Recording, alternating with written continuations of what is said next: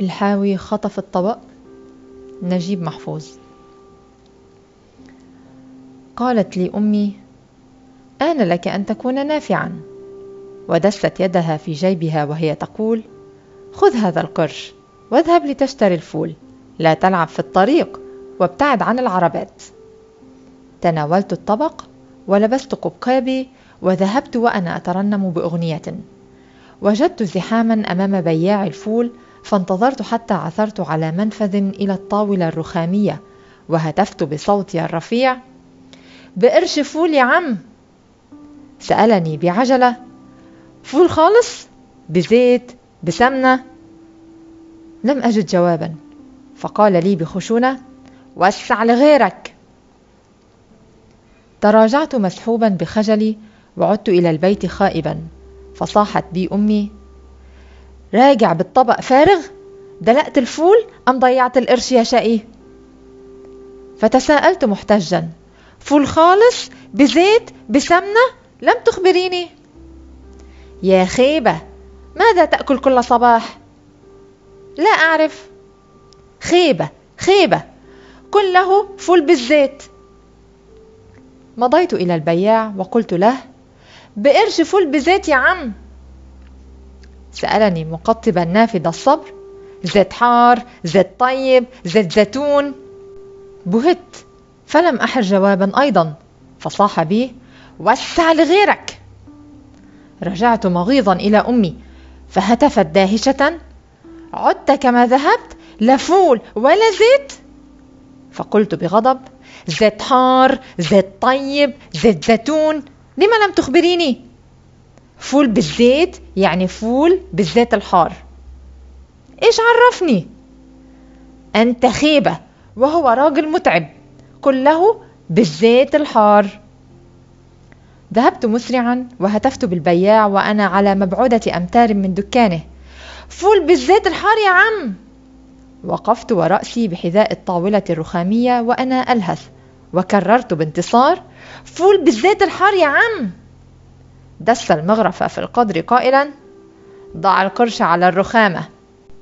وضعت يدي في جيبي فلم أعثر على القرش. فتشت عنه بقلق. قلبت الجيب ظهرا لبطن ولكني لم أجد له أثرا. استرد الرجل المغرفة فارغة وهو يقول بقرف ضيعت القرش أنت ولد لا يعتمد عليك. نظرت فيما تحت قدمي وحوالي وأنا أقول لم أضيعه. كان في جيبي طوال الوقت. وسع لغيرك وقول يا فتاح يا عليم. عدت إلى أمي فارغا فصرخت في وجهي يا خبر أسود! أنت يا ولد عبيط! القرش ماله؟ ليس في جيبي. اشتريت بيه حلوى ابدا والله. كيف ضاع؟ لا أعرف. تقسم على المصحف إنك لم تشتري به شيئا؟ أقسم. جيبك مثقوب ابدا. ربما تكون اعطيته للبياع في المرة الأولى أو الثانية. يمكن. ألست متاكدا من شيء؟ أنا جائع. ضربت كفا بكف وقالت أمري لله سأعطيك قرشا آخر ولكني سأخذه من حصالتك وإن عدت بالطبق فارغا سأكسر رقبتك. وذهبت جريا وأنا أحلم بفطور لذيذ. وعند المنعطف المفضي إلى حارة البياع رأيت حلقة من الصبيان والأطفال وسمعت تهليل أفراح. ثقلت قدماي وشد قلبي إليهم. على الأقل ألقي نظرة عابرة. اندسست بينهم فإذا بالحاوي يطالعني. غمرتني فرحة مذهلة.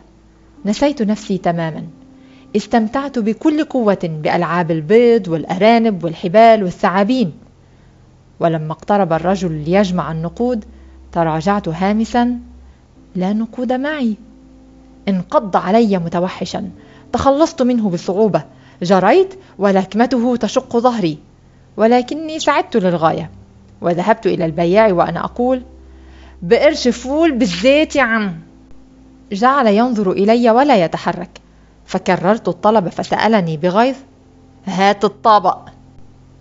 الطبق؟ أين الطبق؟ سقط مني وأنا أجري؟ خطفه الحاوي؟ أنت يا ولد عقلك ليس في راسك؟ عدت أفتش في الطريق على الطبق المفقود. وجدت موضع الحاوي خاليا ولكن أصوات الأطفال دلتني عليه في حارة قريبة.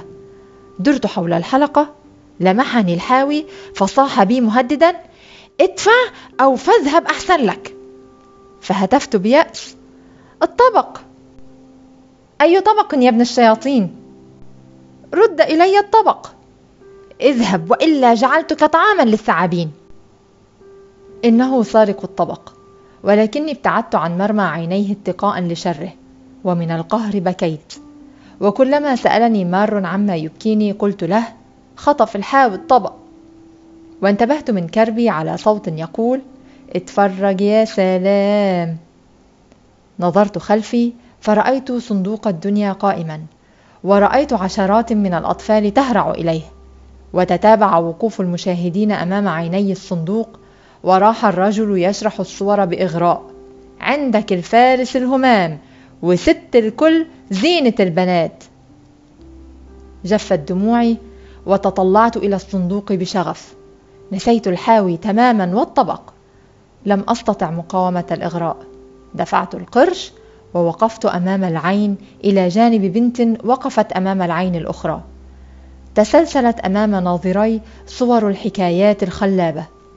ولما عدت إلى دنياي كنت قد فقدت القرش والطبق ولم يعد للحاوي من أثر. لم أفكر فيما فقدت واستغرقتني صور الفروسية والحب والصراع. نسيت جوعي حتى المخاوف التي تتهددني في البيت نسيتها. تراجعت خطوات لأستند إلى جدار أثري كان يوما ما مبنى لبيت المال ومقرا للقاضي واستسلمت بكليتي للأحلام. حلمت طويلا بالفروسية وزينة البنات والغول وتكلمت في حلمي بصوت يسمع ولوحت بيدي بأكثر من دلالة. وقلت وأنا أدفع بالحربة الخيالية خذ يا غول في قلبك. وجاءني صوت رقيق قائلا ورفع زينة البنات خلف فوق الحصان. نظرت إلى يميني فرأيت الصبية التي زاملتني في الفرجة. تبدت في فستان متسخ وقبقاب ملون وهي تعبث بضفيرتها الطويلة. وفي يدها الأخرى حبات بيضاء وحمراء من براغيث الست تستحلبها على مهل. تبادلنا النظر مال قلبي إليها فقلت لها نجلس لنستريح؟ بدت مستسلمة لاقتراحي فأخذتها من ذراعها ودخلنا من بوابة الجدار الأثري فجلسنا على درجة من سلمه الذي لا يفضي إلى شيء. سلم يرتفع درجات حتى ينتهي إلى بسطة تلوح وراءها السماء الزرقاء والمآذن. جلسنا صامتين جنبا إلى جنب. قبضت على يدها وجلسنا صامتين لا ندري ماذا نقول. وتناوبتني مشاعر غريبة وجديدة ومبهمة. قربت وجهي من وجهها فشممت رائحة شعرها الطيبة تخالطها رائحة ترابية وعبير أنفاس ممزوج بشذا الحلوى. قبلت شفتيها ازدردت ريقي الذي اقتبس مذاقا حلوا من ذوب براغيث الست. أحطها بذراعي دون أن تنبس بكلمة. وأقبل خدها وشفتها فتسكن شفتاها عند تلقي القبلة ثم تعودان إلى استحلاب الحلوى وقررت أخيرا أن تقوم. قبضت على ذراعها بجزع وأنا أقول اجلسي. فقالت ببساطة أنا ذاهبة. فسألتها بضيق إلى أين؟ إلى أم علي الداية. وأشارت إلى بيت يقيم أسفله كواء بلدي. لماذا؟ لأقول لها أن تأتيها بسرعة. لماذا؟ أمي تصرخ في البيت. قالت لي اذهبي إلى أم علي الداية وقولي لها أن تأتي بسرعة. وستعودين بعد ذلك؟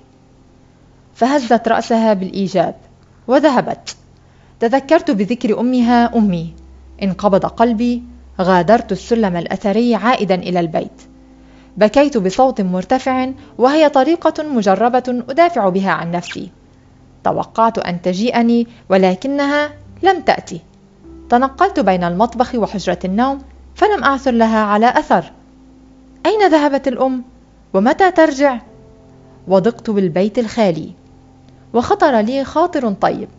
أخذت من المطبخ طبقا ومن حصالتي قرشا وذهبت من فوري إلى بياع الفول. وجدته نائما على أريكة أمام الدكان مغطيا وجهه بذراعه. اختفت قدر الفول وأعيدت قوارير الزيت إلى الرف وغسلت الرخامة. اقتربت منه هامسا. يا عم فلم أسمع إلا شخيرة. لمست كتفه فرفع ذراعه في انزعاج وطالعني بعينين حمراوين. يا عم انتبه إلى وجودي وعرفني فسألني بخشونة ماذا تريد؟ بقرش فول بالزيت الحار. ها؟ معايا قرش ومعايا الطبق. صرخ في وجهي. انت مجنون يا ولد؟ اذهب والا كسرت دماغك. ولما لم أتحرك دفعني بيده دفعة قوية ألقتني متقهقرا على ظهري. نهضت متالما وأنا أقاوم البكاء الذي يلوي شفتي ويداي قابضتان إحداهما على الطبق والأخرى على القرش. رميته بنظرة غاضبة. فكرت في عودة خائبة يائسة ولكن أحلام الفروسية عدلت من خطتي. صممت واتخذت قرارا سريعا وبكل قوة ساعدي رميته بالطبق.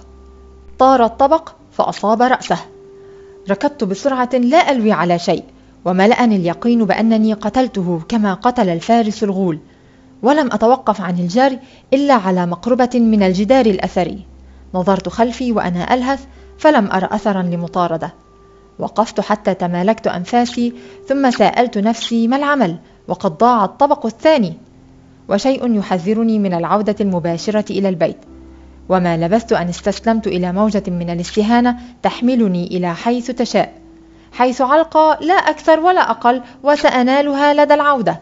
فلتؤجل العودة إلى حينها.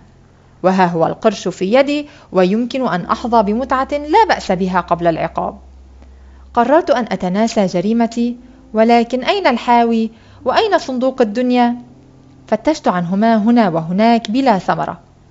أرهقني البحث العقيم فمضيت إلى السلم الأثري وراء الميعاد.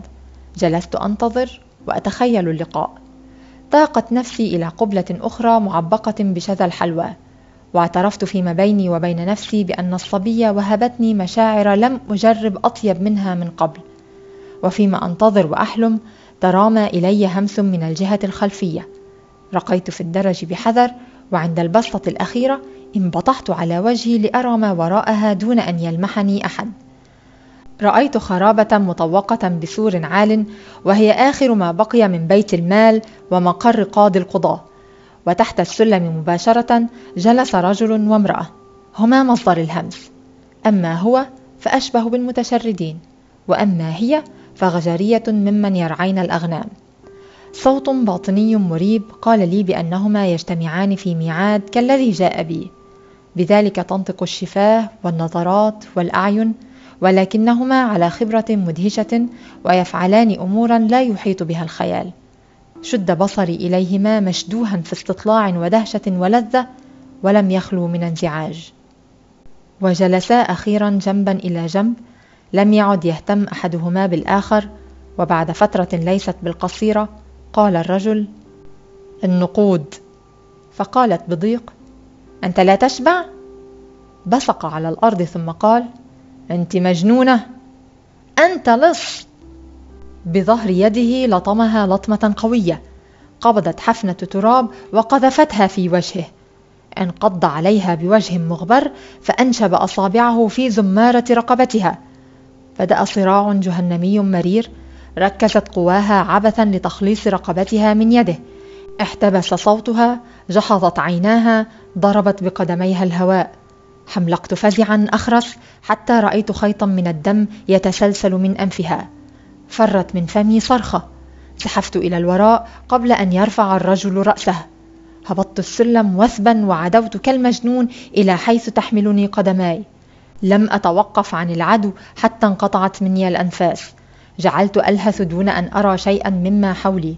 ولما انتبهت إلى نفسي وجدتني تحت قبو مرتفع يتوسط مفترق طرق. لم تطأه قدماي من قبل ولا فكرة لي عن موقعه بالنسبة لحينا. وكان يقتعد جانبيه شحاذون لا يبصرون ويعبره في شتى نواحيه أناس لا يلتفتون إلى أحد أدركت بخوف أنني ضللت الطريق وأن متاعب لا حصر لها تتربص بي حتى أهتدي إلى سبيلي هل ألجأ إلى أحد المارة لأسترشد به؟ ولكن ما العمل لو ساقني الحظ إلى رجل كبياع الفول أو متشرد الخرابة؟ هل تقع معجزة فأرى أمي مقبلة فأهرع إليها بكل قلبي؟ هل أجرب السير وحدي فأتخبط حتى أعثر على أثر أستدل به على طريقي؟